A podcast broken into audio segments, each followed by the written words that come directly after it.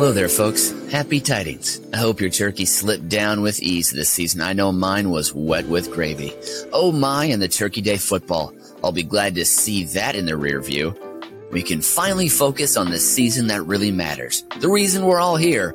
Christmas! Hey! We do enjoy the old St. Nick around these parts, folks, and this week we're going to take it in an off the map direction. No, we're not heading for Rolling Hills, the beautifully manicured subdivision that looks like a movie set during the holidays, all lit up and merry. No, we're taking the left at Arby's and going out back behind the Tolliston's hog mill to the side of town that prefers harsh bulbs in the street lamps. And everyone saves their street parking with a fuck off, bud sign.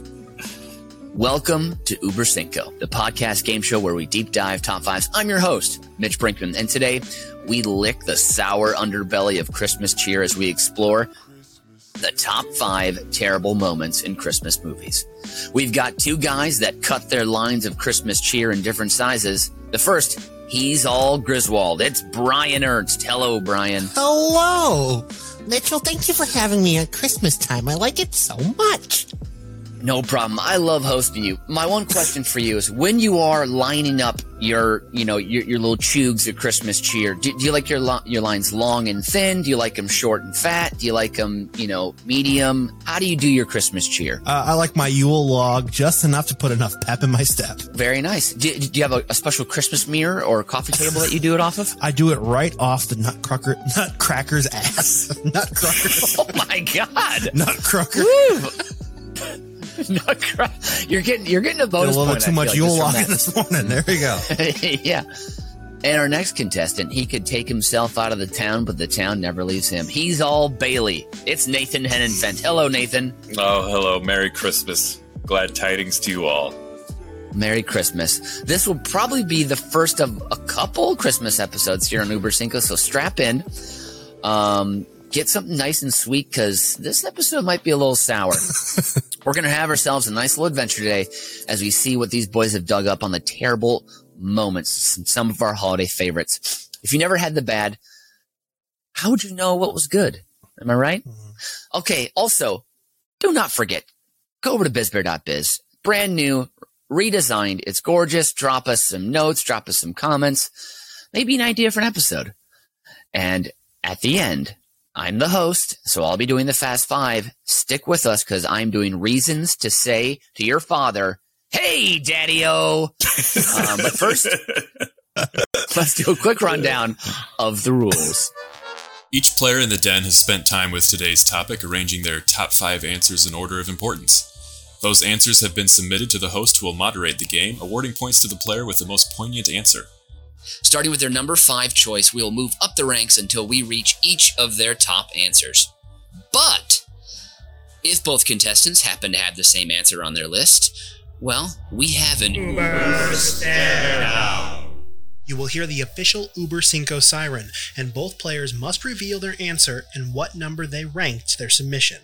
An Uber stare down is all or nothing, with one player earning three points. After all answers have been read, the host will reveal the final score.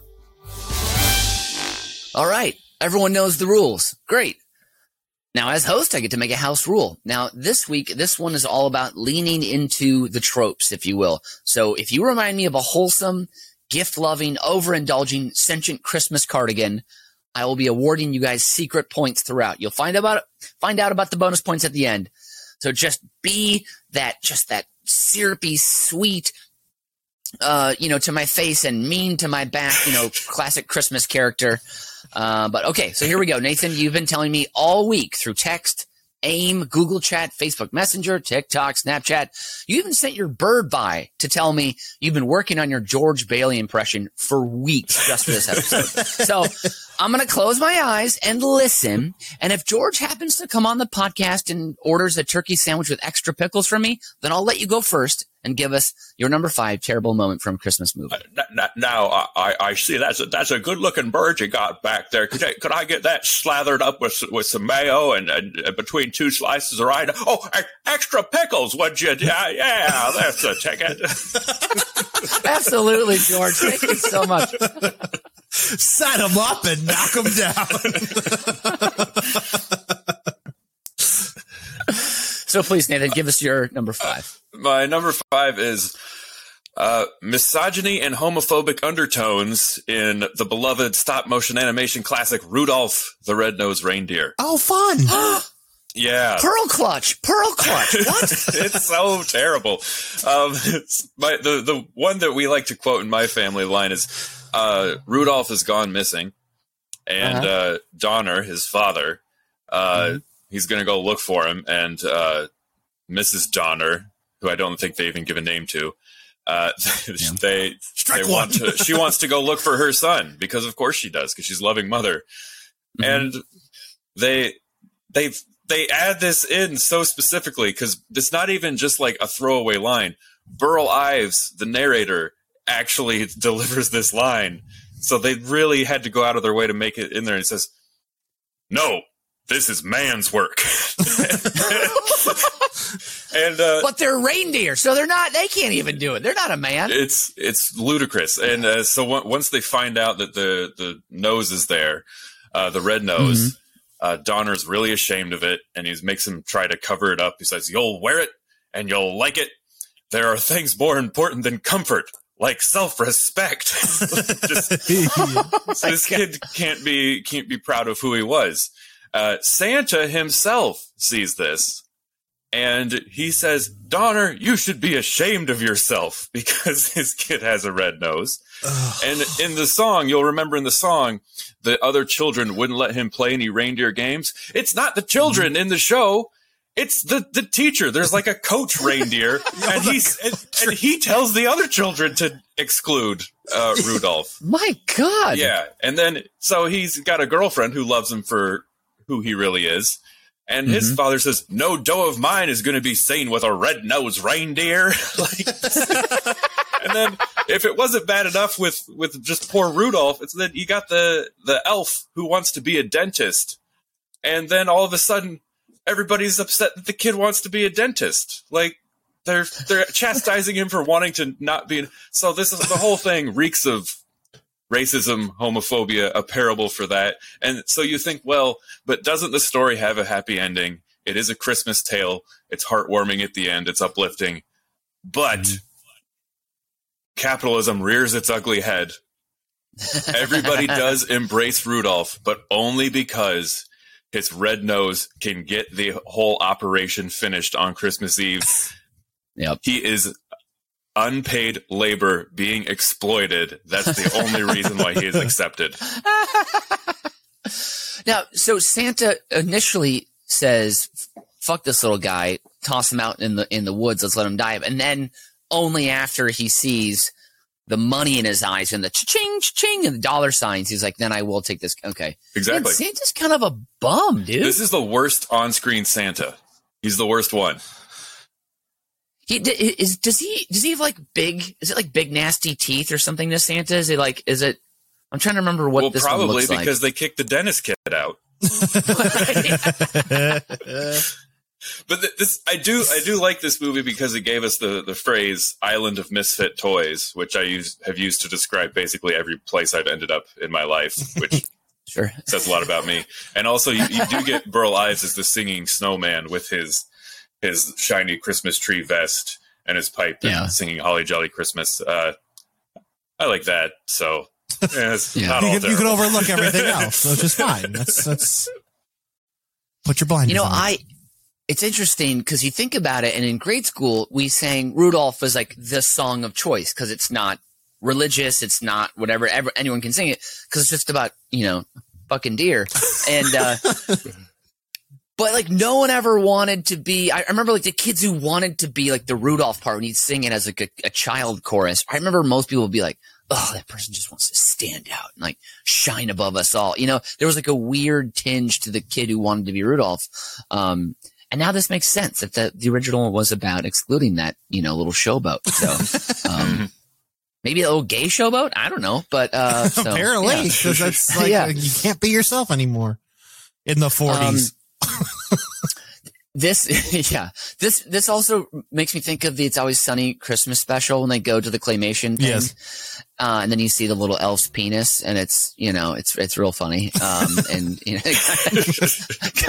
kind of inappropriate, uh, Kinda. and uh, well, yeah, very inappropriate. Um, and really, the "It's Always Sunny" like their aim was very sharp, like they knew exactly what these specials were about, excluding and being mean to your friends, and at the very end being drug across the finish line of being a good person. So, um, yeah. um, but yeah, Brian, I want to hear your number five, buddy. G- give it to me, slather it in icing, and shove it down my throat. My number five is. yeah, we're going to the Santa Claus, 1994 with Tim Allen here. And I'm specifically Yeah. talking about the fine print that is the clause of Santa Claus. Um, this is the actual clause. It's in fine print that you can't really read unless you have the magnifying glass. It's at the North Pole. And this is what Tim Allen signs up for, which is really devastating when you read it as a legal term. In putting mm-hmm. on the suit and entering the sleigh, the wearer waives any and all rights to any previous identity, real or implied, and fully accepts the duties and responsibilities of Santa Claus in perpetuity until such time that wearer becomes unable to do so either by accident or design. Oh so you have to give up your Wow. previous life. You have to be this forever until you either die or you are Mhm. forced out by the elves or some Ass- higher power. assassinated, it sounds like. Yeah. yeah. Yeah. So the, uh, the wearer is unable to do so either by accident or design. We're going to take you out. Did now, but doesn't donning the suit give you special powers too that makes you live longer? Is that is yeah. that You true become the lore of immortal because you have to do this job in perpetuity. Okay, that's what I thought. All right, uh, but like so then you would never Immortal actually. so unless it's if you fall off the sleigh. Correct. If you off the fall off the roof. roof, you die. Because he. So what? Yeah, I've never quite understood the rules of the Yeah. Santa Claus in the Santa Claus. So, so so that means really it's only by elf assassination are you going to be leaving this post? that is the design part of the immortal- clause. Yes. yeah. And it took me Oh so God. long as a kid. Like I saw this movie came out when I was four to really understand that like they, by throwing an E on clause, they came up with a movie idea. and then I like didn't realize that, that I just thought that that was how you spelled Santa Claus for the longest time because I didn't understand contract clause. Why would I? I was Yeah. four. Yeah. So it wasn't Yeah. until I watched it like several years later that I was like, "Oh, I get it. Uh, this is I don't. This is stupid." Even though I still like the movie, but uh, I don't know. You, just, you'd be surprised how many Hollywood sequels were made up by just adding an E or an S to the title that was already there. yeah, so like that's the uh, whole pitch meeting. Uh, and it's also super creepy because this one, I mean, every single Christmas tale does elves in the way they want to.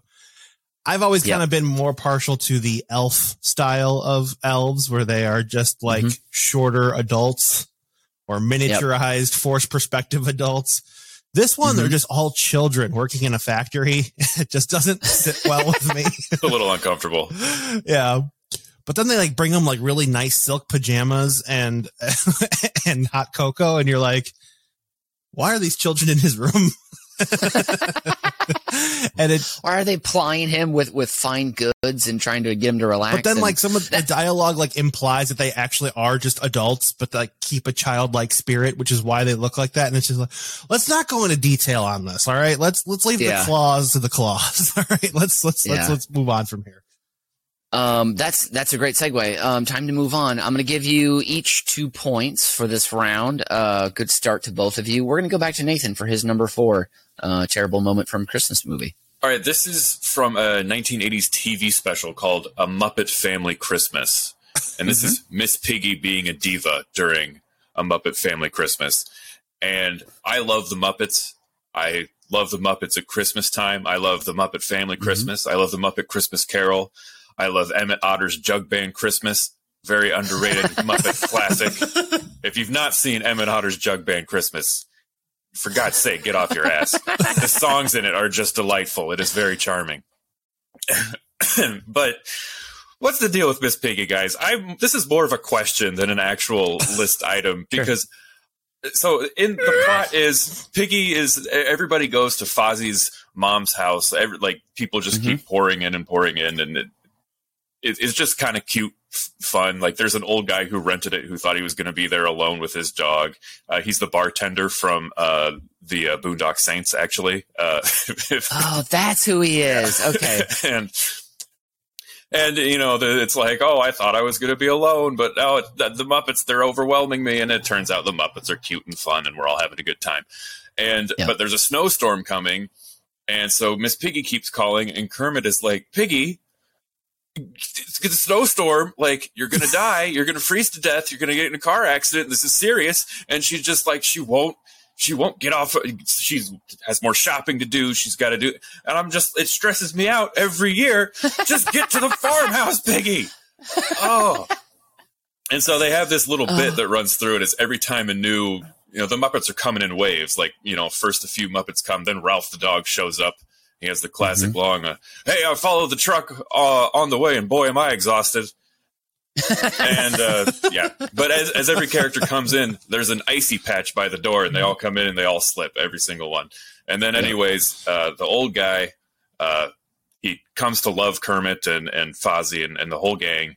And so when Piggy's out in the snowstorm, lost, he goes out looking for her, and then the snowstorm subsides, and Piggy comes up. He's wearing like a big, like Russian hat and a very fancy suit and like an Iditarod sleigh dog thing comes in, and Piggy's all immaculately dressed and you know making her big entrance, and she walks in, and the music swells, and of course slips on the icy patch. Just perfect button on the whole episode. But I just I've never understood why. I, I don't think Piggy is funny. I love the Muppets. Miss Piggy is she's just annoying. What does Kermit see in her? I always thought he could do better. Kermit's so sweet and kind and loving and, and patient. And Pig, what has Piggy ever done for anybody? She's self-centered. She's loud, annoying, and brash. Break Can them I up. just say, I think I think Kermit is an ass man. I has a fast one. That's my guess. Piggy's Miss Piggy's got you know she's got those voluptuous curves, and you know What has, has there ever been a safer bet on deciding what fictional character is an anti-vaxxer than Miss Piggy? she will she, she's worried it's going to melt her vocal cords. You know she'll no longer be able to to to to, to croon for her for her adoring audience. she doesn't want her ass to shrink because then she'll lose Kermit. it's, it's, she did her own research. I I also I, I watched a little bit of this on YouTube because I've never seen it before, so I wanted to like do a little research on this. And there's a great moment when when Rowlf comes in and he meets the old guy's dog. And Yeah. the dog is barking at him, and then Rowlf goes, "Yes, bark, bark, bark, bark, Wolf, Wolf, bark, bark, bark." and then the old guy looks down and goes, "Don't you hate when you can't speak the language?" there's there's so many great one-liners in it. It really is. Yeah. It it packs. It's only a half hour special, and it packs so many little cool Yeah. moments in there. It's it is classic camp Muppet '80s fun. also, the, the the the gang from Sesame Street is in The it. Big Sesame Bird's Street in there. game Bert shows up. and- yeah. they. That's they. They are like the last group to show up after uh, Doc, the old man. He that he's Mm-hmm. already built bunk beds in the in the attic, and uh, we've got Oscar the Grouch or and uh, Gonzo the weirdo sleeping on uh, clothes hangers in the closet. Oh yeah, yeah. Um, I think also the the perfect. I was, I was just I was thinking more about Miss Piggy my brain. The perfect real person or movie character um, association is um, Meryl Streep from The Devil Wears Prada. Like Pi- Miss Piggy just always needs to be running something like that, right? And just Yeah. it's she ha- she's supposed to be a dick to everyone, and that's like she's Mariah Carey, you know. Like I uh, like watching some of those True. moments of the the special. I was like, this just this is hard Mariah energy, like you know. And now Mariah, I'm sure, has done Christmas specials recently with her, you know, her uh, "All I Want for Christmas Is You," and she's decked out in white fur and on a sleigh and has you know little people bringing her presents, you know, like diamond rings and shit or whatever. But um, yeah, by little people I mean kids. Sorry, I, I didn't mean to. That was Wow. Now this episode is a terrible Christmas moment. I know, right? Uh, Brian, I, I, I want to hear about your number four. Uh, my number four is something I discovered last night while doing research for this. I was like, man, you know what I haven't seen in a Oh. long time? A lifetime holiday special. So Oh, I decided to find the newest one that was available on, on Amazon last night, and it was called Dear Christmas, starring Mm. uh, a love from my childhood, Sabrina the Teenage Witch, Melissa Joan Hart. Oh, classic. So uh, I want to read the synopsis for you, but first, here's the log line. A podcast host develops an unexpected romance with a local firefighter during the holidays. We can only hope. Oh, there you go. yeah. So Yeah. let's hope there's uh, some strapping firefighters that are going to save us this, this holiday season. um, what was so funny about this is, especially with all of these movies, how just deliberate the exposition is in dialogue. There is just Mhm. absolutely no brevity to anything. It's just like, well, well, I'm just going to fit this in here. Um, so this is uh, the opening scene is her recording a podcast. This is also funny. I've noticed about anything that's involving a podcast. Nobody has ever finished a podcast and released it in, in, in movies and TV. They've always like, Oh, I've just finished the next episode and putting it out. And I haven't even thought about what the next episode is going to be. So now I have to live my life and then record the episode so that we have a next episode in the show. And it's like, oh my Mhm. God, why are we making podcasts a central theme in any sort of plots? Um, but anyway, it opens with her being the close ups of like 2020 podcast award winner and all these like Webby awards on her desk. And you're like, okay, we get it. She's got a successful podcast called Holiday Love. Get it. Okay. We got it. Boom. And then the, the movie opens with her boss coming in to give her a bonus check for having such a successful podcast. And this is what I put This on is- there. This does not happen. This is why this No. is a terrible Christmas moment. You can't give people hope out there that they can talk about other people's love lives and get a big bonus check for it on a podcast. That's not how this works. This is episode 79 for us. We know there's no big checks at the end of this rainbow. Come on. And then she's sitting there. The boss gives her a check. We don't see it. She's like, Oh, wow. She's like, well, you earned it. Blah, blah, blah. Is there anything else I can help you with? The boss, she's like, well, I didn't wrap any of my presents yet. So her boss, who just gave her a bonus check, sits down and helps her wrap presents so they can get through more exposition. yep, I'm going to my small town. Ah, have you ever been in love? Oh, I don't know. Maybe one time. I think love is like this thing for other people. Blah, blah, blah, blah, blah, blah, blah. And you're going through all of this stuff. My sister is due to give birth on Christmas Eve. And it's like, what are you talking about? But the best part is we get to the end of this conversation and the boss is like, well, I don't know anything about love either. Maybe I should actually listen to your podcast for a change. She's like, she's like, wait, you've never listened to it? She's like, why? I have a million other out- people out there doing it for me. I was like, wait, wait, you haven't even listened to your own product. so I turned it off Oh. after this point. Uh, Uh, she goes home Yeah. and you see her dad is Ed Begley Jr. And I'm like, sit well, come on. Oh, wow. What are you doing here?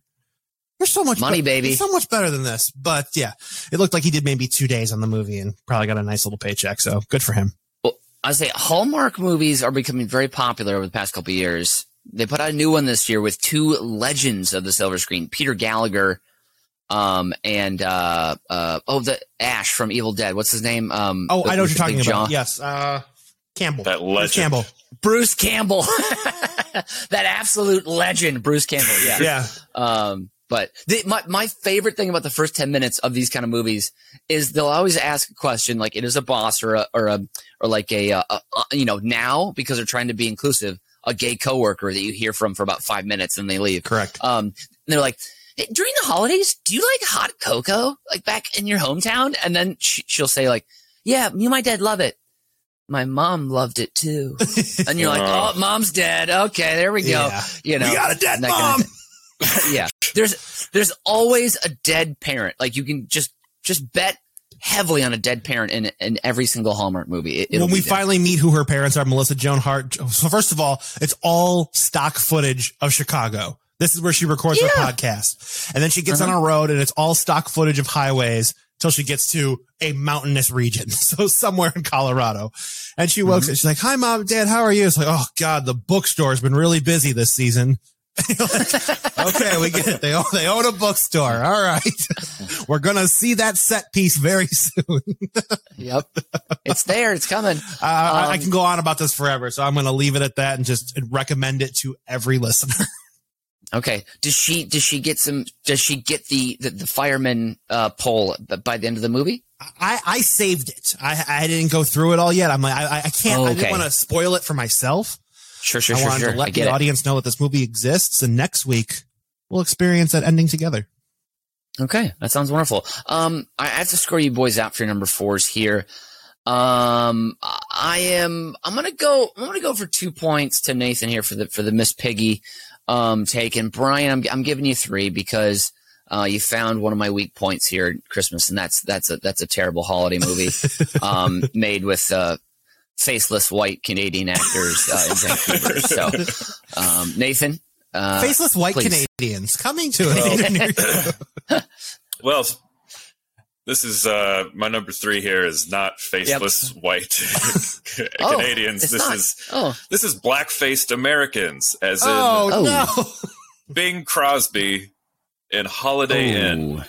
Um, so the song White Christmas, one of my favorites, comes from also one of my favorites, the movie White Christmas. Or does it? Mhm. No, it actually originates from Holiday Inn, which nobody knows about or sees because it has Bing Crosby, Christmas icon, singing in Mhm. blackface. Why, you might ask? Well, the the premise of this movie is that the inn is open on different holidays throughout the year, so it's not just a Christmas movie. And in February, an incredibly profitable model for any business. Uh, we got we got 17 days a year. so they they celebrate Lincoln's birthday or President's Day or whatever. And Hmm. I, I I was aware of this. I had not seen it, but I knew I had to include it. I went and watched it. It is readily available, and yeesh, it is painful to watch. Uh, the song is about how great Abraham Lincoln is.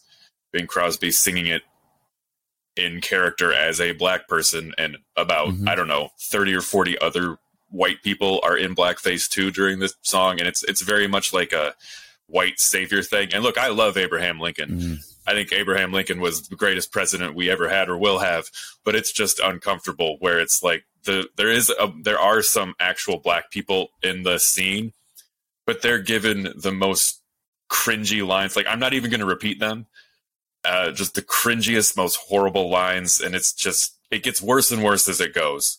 And at at one point, I, I debate even if it's okay for me to repeat this part, but at one point when they're singing it, somebody says blah blah blah Abraham Lincoln, and then you hear somebody yell out, "Who dat?" Oh, I'm my like, God. that's it's so bad. I will I will give you just the lyrics of how it's not even a good song. Mm-hmm. In 1860, he became the president. Now he's in the Hall of Fame, a most respected gent. Ugh. like there is nothing, there is nothing redeemable about this. The only Is, reason is there a this, presidential Hall of Fame I don't know about? uh, yeah, it's at Disney World where they're where they're oh, animatronic. that's right. Yeah. That's right. Okay, so I pulled this scene up just to look at it, and I immediately saw the set piece. I thought of Splash Mountain. Like that's how much like ingrained racism is in Splash Mountain. And then also this horrible, horrible scene. And then he walks out in blackface and I'm like, oh my God, this is the cringiest thing I think I've ever seen. it's And pretty these- do you remember These poor do you remember the first time you saw this movie, Nathan? Oh my God. Um, I I had only seen like little bits of bits of it. I had not seen this scene in particular Oh, okay. until this. I mean, maybe I'd seen it once before and blocked it out, but Yeah, I've never Okay. seen this movie. the, the the worst part about this is they probably at the time thought they were being really progressive and inclusive by doing this. There was so this Yeah.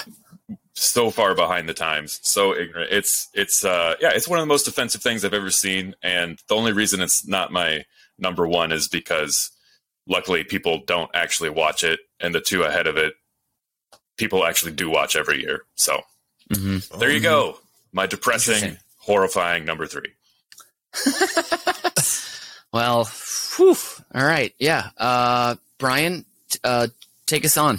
Okay, I was wow, Yeah. 40, 42 That was I was way off on Rudolph. Rudolph was sixty four. I was like, they're both the forties. Makes a lot of sense, but Rudolph's even worse, being sixty four. I was like, okay, Yeah. all right. Number three, I'm going with one of my favorite Christmas movies, Elf. Okay. But I'm talking Ooh. about his father, Walter Hobbs, because our Mhm. first introduction to him of him being on the naughty list is him taking children's books away from a nun. This But the children love the books. that is my sister's and I favorite line of any movie ever because we sit there with the hands and we do it all the time. but the children love the books. so to make it the, the naughtiest thing we could do and make it kid friendly, we have a crying nun in his office saying he couldn't make the payments on the books. Mm-hmm. So she goes to the publisher and the publisher takes the books away. Mm-hmm. setup is fine. Execution, I'm not so sure about. Why is this nun going to a book publisher? But either way, like he literally takes them out of the hands of children. And then next scene blindly approves a book without even reading it.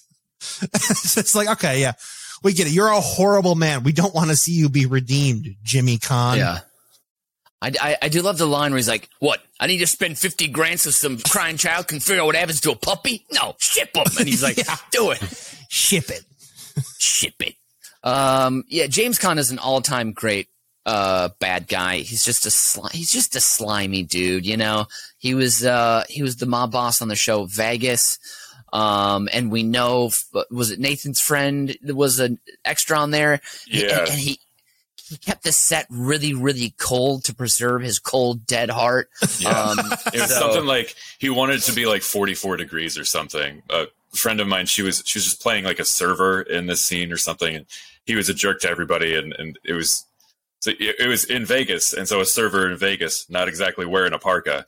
Yeah. So Mhm. she was like, I was just freezing my ass off, and there was like nothing we could do because it, he had it in his contract to keep the the set super chilly. What a rider to have. It's got to be 44. No, wait, this is the, this is a rider I want to be able to control the temperature.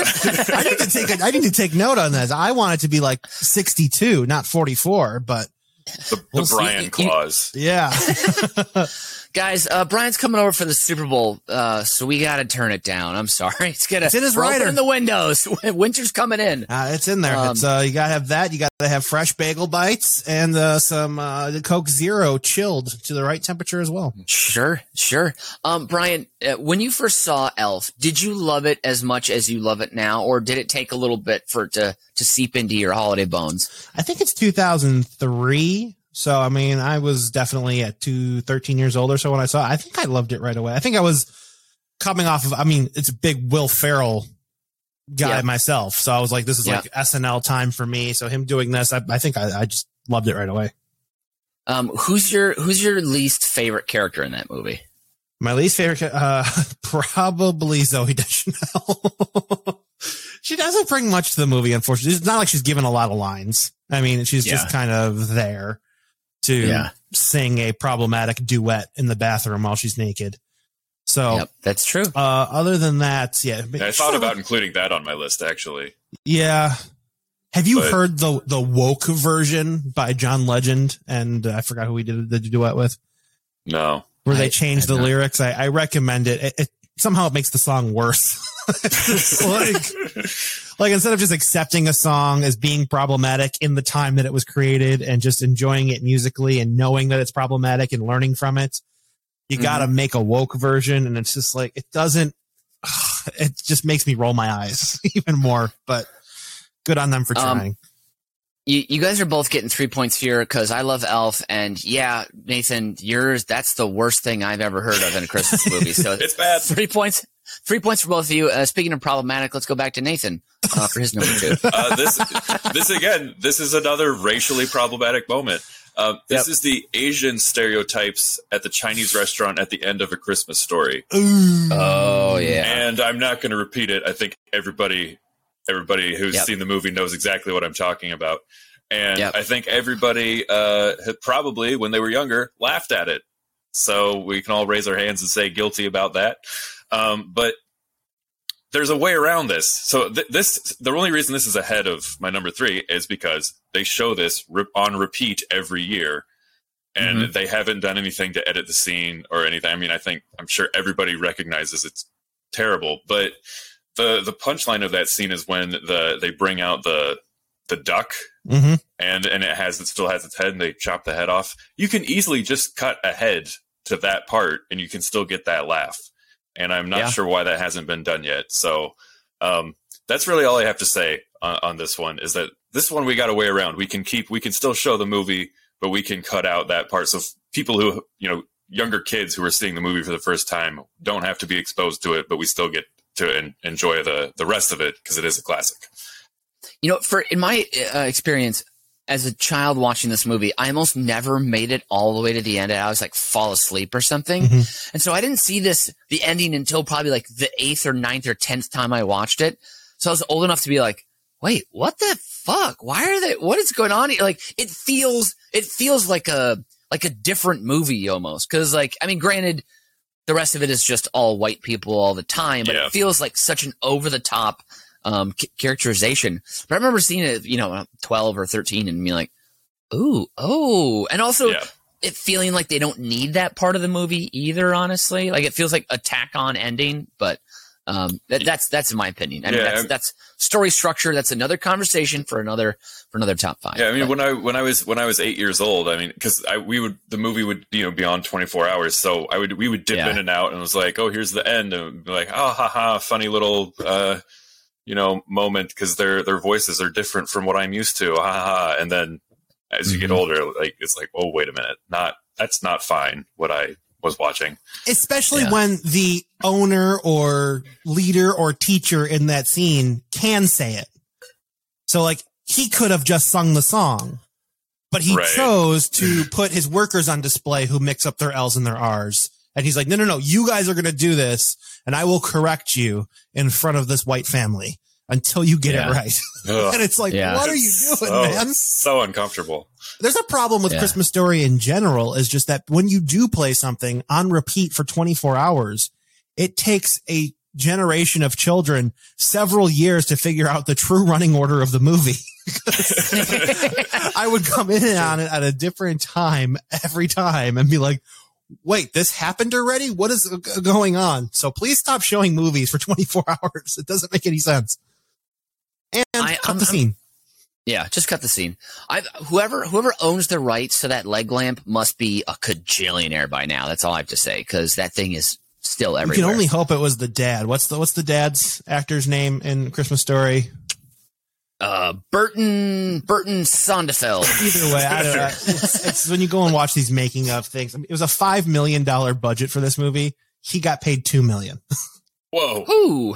yeah, so it's like so the set was at his preference of temperature. correct. For sure. He may have Uh, insisted on going to a Chinese restaurant. You never know. So, oh, good lord. Um, Nathan, uh, another another problematic but important to to bring up. Uh, you know, uh, number two there, Brian. Give us your number two.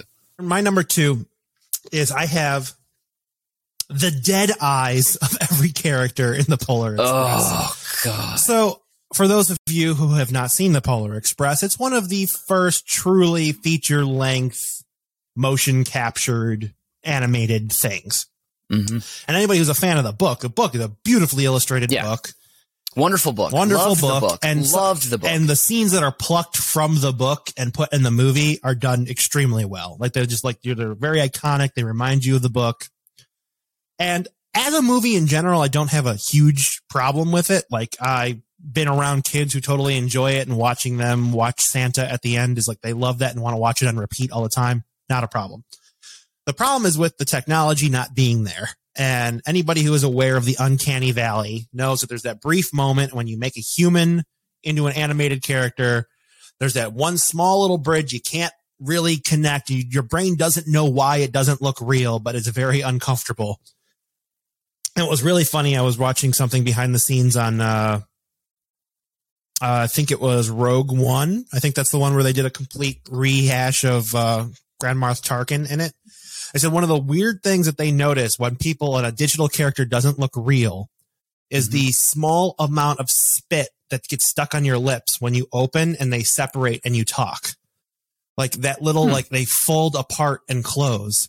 And that was like one of the things they figured out. Obviously, this was a lot more modern than Polar Express, but like they didn't Yeah. even get like facial muscles down in Polar No. Express. So it's really weird. It's really creepy. You have a, a glorious Tom Hanks playing five really creepy characters, including Santa Claus. it's just like you want to be in the Christmas spirit because you're being reminded of this book that you love. You're getting these dazzling images, like scenery, and is beautiful. Snowfall Mhm. is great.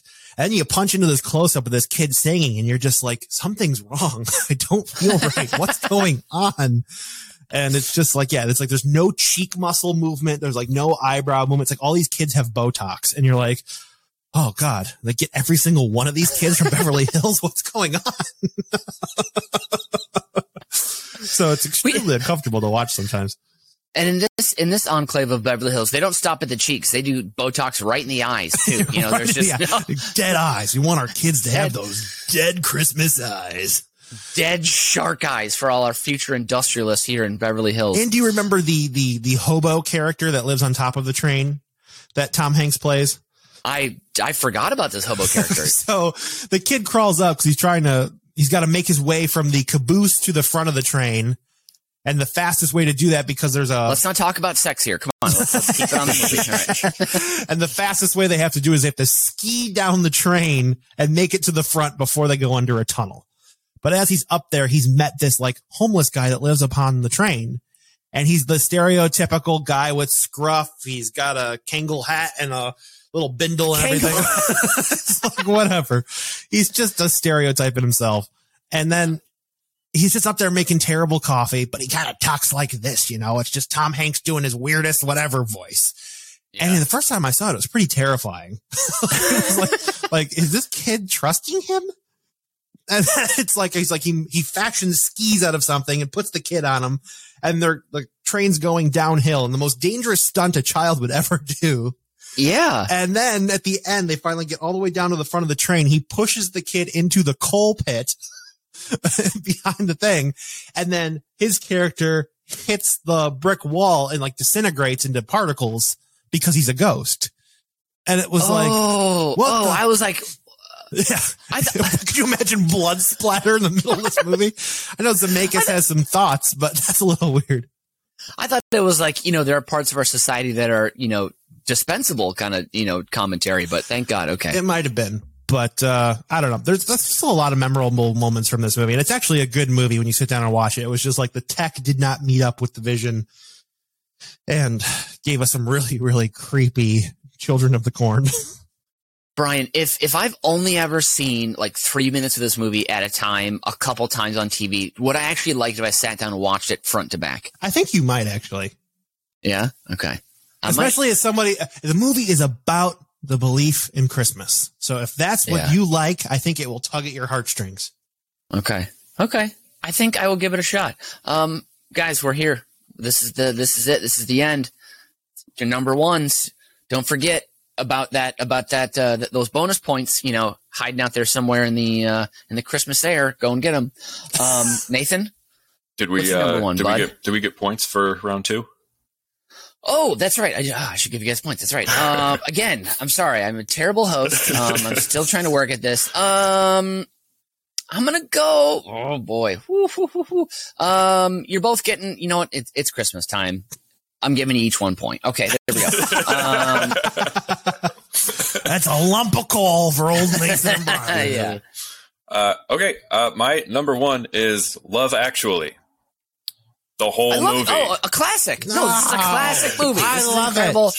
the whole Wait, movie. Wait, hold on, Nathan. Nathan, Nathan. I think you for, you you forget that it takes place in London. I'm aware, which hurts. So- which hurts my heart even more. Wow, even more. Wow. Okay. So yes, I know it's a beloved Christmas classic, and it makes everybody feel good and warm and fuzzy, and and I just I don't hold on, understand hold on. why. It, it, it, it also stars the woman who you had a poster of above your bed freshman year of college, Keira Knightley.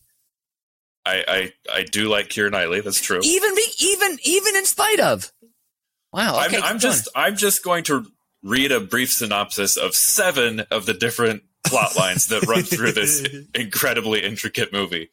Here Wait, we go. Can, can I can, can I interrupt you one more time? The star of your favorite franchise, Taken One, Taken again, Taken thrice, Taken Quattro, Taken Cinco, Liam Neeson. He's in it. All You're right, still well- not liking this. Okay, wow. we'll start okay, with all him. right. We'll start with Liam Neeson. All Okay. right, here we go. Liam Neeson obsesses over helping his 10 year old son get the attention of his crutch, this kid named Joanna, who has the same name as his recently deceased mother. Happy holidays! Rick, Rick from The Walking Dead professes love for his best friend's wife, the gorgeous Keira Knightley, behind his best friend's back, even getting to who cheat, even getting her to cheat on him briefly. Good tidings we bring. Hugh Grant is the prime minister who has feelings for his subordinate in his administration, which is pretty precarious territory already. But then he only acts on his feelings for her after he gets jealous of the president of the United States sexually harassing her. Deck the halls. Laura Linney wants really badly to hook up with the office eye candy, who she's barely had a conversation with, but she can't because she has to take care of her mentally ill brother, who it appears is capable of being violent with her. Hi ho, the holly. Colin Firth gets an entire town to follow him as he stalks this woman who he knows nothing about because he's never had a conversation with her because they don't speak the same language. Let it snow, let it snow, let it snow. Alan Rickman has an emotional affair with his subordinate at work, despite being married to goddess in human form Emma, Emma Thompson.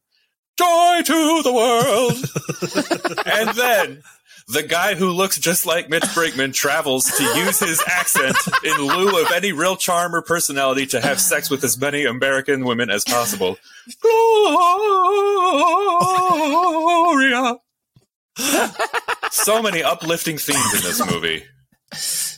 In excelsis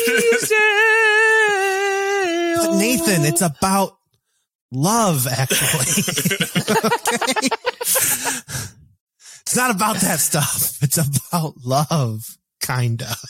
the most the most heartwarming story is the is the people who work in the porn industry Yeah, you didn't mention them And- or Bill and- Nighy. Oh. and and the burned out rock stars. Yeah, Yes. Yeah. So there's actually Okay. what nine storylines. there's nine storylines. Yeah, Uh, seven so of well which I object to. That's a good ratio. What? Okay. Okay. Give us your worst, the worst of all these. What do you think is the worst thing to do? Um, it's it's, it's hard to pick. I I man, I mean, probably the the emotional affair with your your best friend's wife that starts at their wedding, the creepy videotaping and the kissing her on Christmas Eve. That's that's pretty horrible. Um, but Yeah. then the the Liam Neeson being so invested in his son's crush on another 10 year old when obviously there's some real they're both going through some real trauma about the death of their family ma- it just Mhm. god it's so dark. This is just i don't i just i don't and i understand like i've watched this movie and for some reason it does make you feel kind of good. I just i don't understand the disconnect between everything i just listed accurately and the way that this movie makes people feel. There is I guess that's just the power of Christmas. Just if this was set in the summertime, if this was set in the summertime, nobody would watch this movie ever. It doesn't Yeah. work. It, it'd be called like like lust, sadly, or something like that. I, I'm, I'm going to let that be the button on my case. Uh, Okay, Mitch. there thank you for ending the, my closing argument. no problem. Uh, Brian, let's see if you can top that, buddy boy. Uh, give us your number one. All right, you want to talk about Dark? We're going to talk about Dark. We're talking about 1998's Jack Frost. All right. I love and adore Michael Keaton. He is mm, a treasure. But Yep. this movie did him wrong. uh, this movie opens with him being the lead singer, harmonica playing, guitar playing singer of this band that never really got their shot. And uh, they're kind of blues, kind of rock, whatever. They're all kind of middle aged. They all got families at home and they're playing this like corporate party at the beginning of it. And all he's basically singing a rendition of Frosty the Snowman in blues form. Okay. And there's a guy in the back who opens up his flip phone. It's 1998, like, and does a Back to the Future. Oh my god, you got to hear this! And holds up his phone. It's like, we got to sign these guys off their cover of Frosty the Snowman. but he's he's got a very supportive wife and, and Kelly Preston. He's got like a nine or ten year old kid that's like kind of okay at hockey, and he needs to be there to help him with hockey. And they finally are going to get their big break on Christmas. They have to go play this party, and three other bands are at, are in contesting to get signed with this label. This is the one time they got to play. So he blows off Christmas and he blows off his son's hockey game to get in the car with the band and they only make it like half an hour out of town. And he's like, no, I'm canceling this gig. Everybody go back home and spend Christmas with your families. It's not that important. So he makes the right decision.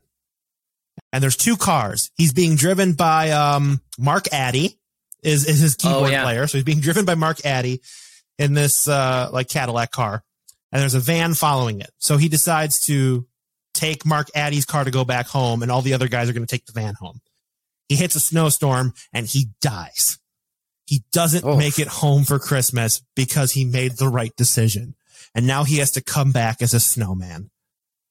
And now, Oh God. So, So, creepy. so this is like a darker version of Mrs. Doubtfire almost. uh, yes, it's way, it's way worse, but it's like he made all the right decisions in act one.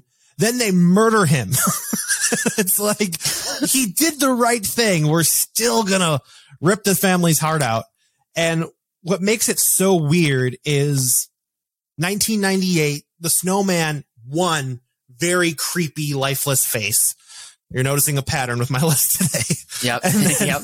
he's like part puppet animatronic, part CGI at some points, but like they Hmm. built like an entire neighborhood block on a soundstage. So all the day exteriors with snow are on a Mm. stage Mhm. to accommodate this weird snowman Michael Keaton puppet. it's like it looks so weirdly polished and then it's kind of it's it's Frosty the Snowman. That is the story of it Yeah. here. And he's he came to life one day. He's gonna melt. We don't know if he's ever gonna see his family again. And basically he needs to see his son's hockey game at the end of the movie, but he's beginning to melt and he's gonna miss it again. Oh my God. And uh it's just it's just such a weird thing. He finally goes away. He makes it to the game, blah, blah, blah. Everything is happy, whatever. And it's just like, but then he goes away forever again. just like now Yeah. the kids just build snowmans every year just to remind themselves of the one time they saw dad. Ugh. Does he does he get to have like a little kiss with his wife at all? Like, is there any kind of ro- romance in this film? I, I think he, the, the snow melts and he gets to like be himself one more time, like in his ethereal form. He's like back. Wait, what? Yeah. Like the snow melts away Oh. and then he's himself. So then, like, he's his like rotting corpse self one more for No, he, he's cool, normal widow's peak, Michael Keaton, late 90s. Oh yes. Okay. Thank God. Gets to kiss his wife and tell his son he'll be with him wherever he goes. And then he returns to the afterlife and he's gone. Wow. So this is this is kind of this is the Easter story, but um, you know, it comes back for one little bit, gives some hope to people, and then, and then disappears again. That's, that's the Christ in Christmas for you right there. Oh yes. yeah. Woo! That's I was waiting for someone to say that, Brian. You just earned yourself some bonus points. I got I got one more bonus thing to throw at you. What's the that? the material of the scarf that he wears would have made such a perfect Christmas sweater. It was Ooh. like this very nice, warm, perfectly flowing wool kind of whatever, but it looked Mhm. soft. And it was just Mm. like it's a great little accent to a CGI character to have that thing flowing in the wind. oh god. It's That's he beats up a bunch of kids with snowballs and uh, uh, catches his son dropping off of a cliff and they ride a toboggan down a mountain together and oh my god. split the toboggan and they both use it as snowboards. It is a bananas movie. I swear to God. That sounds like part Christmas Vacation with the with the uh, with the uh, with the disc he goes down. That sounds like um, Escape from L.A. when uh, Kurt Russell rides a, a a door as a surfboard. Like this sounds this is crazy. I love it. And when Keaton finally awakes and finally realizes in the snowman body, like he has like 15 jokes about his butt being so big. it's really weird. He's like, can't fit through this door. His butt's so big. Man, I can't get used to this butt. And he's like, just, it's like, how many times can you say butt to make kids laugh? And they just jammed it in, 15 times sounds jammed it like. all in his ass. Kermit would have loved him as a snowman. Like, where's Kermit? Oh, he's out on a snowman again. his, little, his little green prick inside there, staying cold. All right. Uh, um, those are the number ones. Uh, uh, you guys know I, I have to tally points here, but I'll, I'll do it much faster this time. So, um, I, Nathan, I, I would love to just get a little more taste of some singing, some jingle bells. Uh, Brian, if you want to duet them, I'd love that. Guys, go for it. Uh, jangle bells, j- jangle bells, jingle all the way. Uh, oh, what fun it is to ride in this uh, one horse open sleigh. That's that's not really George Bailey. That's like eighty year old Jimmy Stewart. I. that's still that's There's another guy from the 80s that likes to sing, well, Nancy, I used to sing in film as well. So, jingle bells, jingle bells. Let's take the George. Uh, yeah, what? What? We're not watching that film anymore. I was cut from that role, Nancy. Bring me back. to- oh, let's cut Tommy from doing this. Move on. Yes. I was I was just about to I was gonna let you finish your sentence and go, and guess what? We have something Ronald's never done before. He's never tied. We have another draw, you guys. I'm No. sorry. I didn't, I didn't try to do that on purpose. Um, 14 to 14 today. Uh, everyone gets to, to share in the holiday spirit, I guess, um, of the, of, of the dark holiday moments. So, but we're at the end. So now it's time for the fast five. This week's Fast Five top five reasons to utter to your father, Hey, Daddy O. Number five. it's 1 p.m. on a Friday in the summer, and Pops is home early already, having put in a solid day of work. And he's got that, uh, I want to do something fun vibe going on. And guess who hasn't showered, has been watching MTV all day, and could go for some ice cream? Hey, Daddy O. Number four.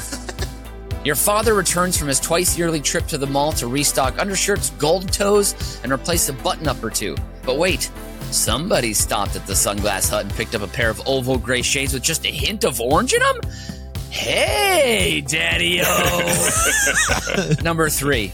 You and the whole family are out for a Taco Tuesday at Tortilla Ranchito in the strip mall where the old Sears used to be. And right as you're taking your first slurp off your cherry coke, you see your father plunge a chip into the guacamole for the first time ever, barely covering a corner with the good stuff. And just before he eats it, he says, When in Rome, am I right? hey, Daddy O! Number two. It's Sunday night, 8:15 p.m. and you've settled in to watch Football Night in America with Dan and Al because you're a good little American. But father stomps in, knowing full well you haven't even looked at your homework yet, as he quietly turns the TV off and points towards the den office. Hey, Daddy O! Number 1. You just got a text from your bud Croyfer, and he says that Lakin's mom's new boyfriend's son just turned 21, and he's hosting a beer bash down by the river. You can't wait to DD for everyone, but father has the keys. Hey, Daddy O! and that's this week's edition of Uber Cinco. Please rate and review our show on Apple Podcasts. And once again, we love that Hardy Wom word of mouth. So please tell your friends, tell your family, send them your favorite episodes, send them your favorite clips. Thank you to the man, the faith, the London native, Nathan Henenfent. Merry Christmas, everyone. and oh my my my my, my brother in elfin arms. Brianers. And I've been Mitch Rinkman, and as Biz Bear always says to all my bears out there who haven't found a den yet, head south and vote. Auf Wiedersehen and adios.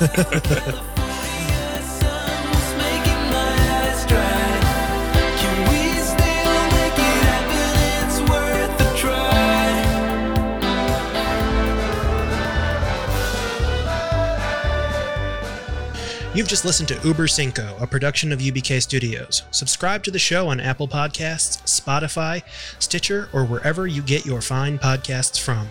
If you like what you hear and want to support the show, please visit our Patreon site at patreon.com slash ubkstudios. Every little bit helps us keep the lights on and the bill collectors at bay. Keep tabs on us on all the social media at UBK Studios, and most importantly, subscribe to our YouTube channel so you can see that we really are just a bunch of good Midwestern boys love.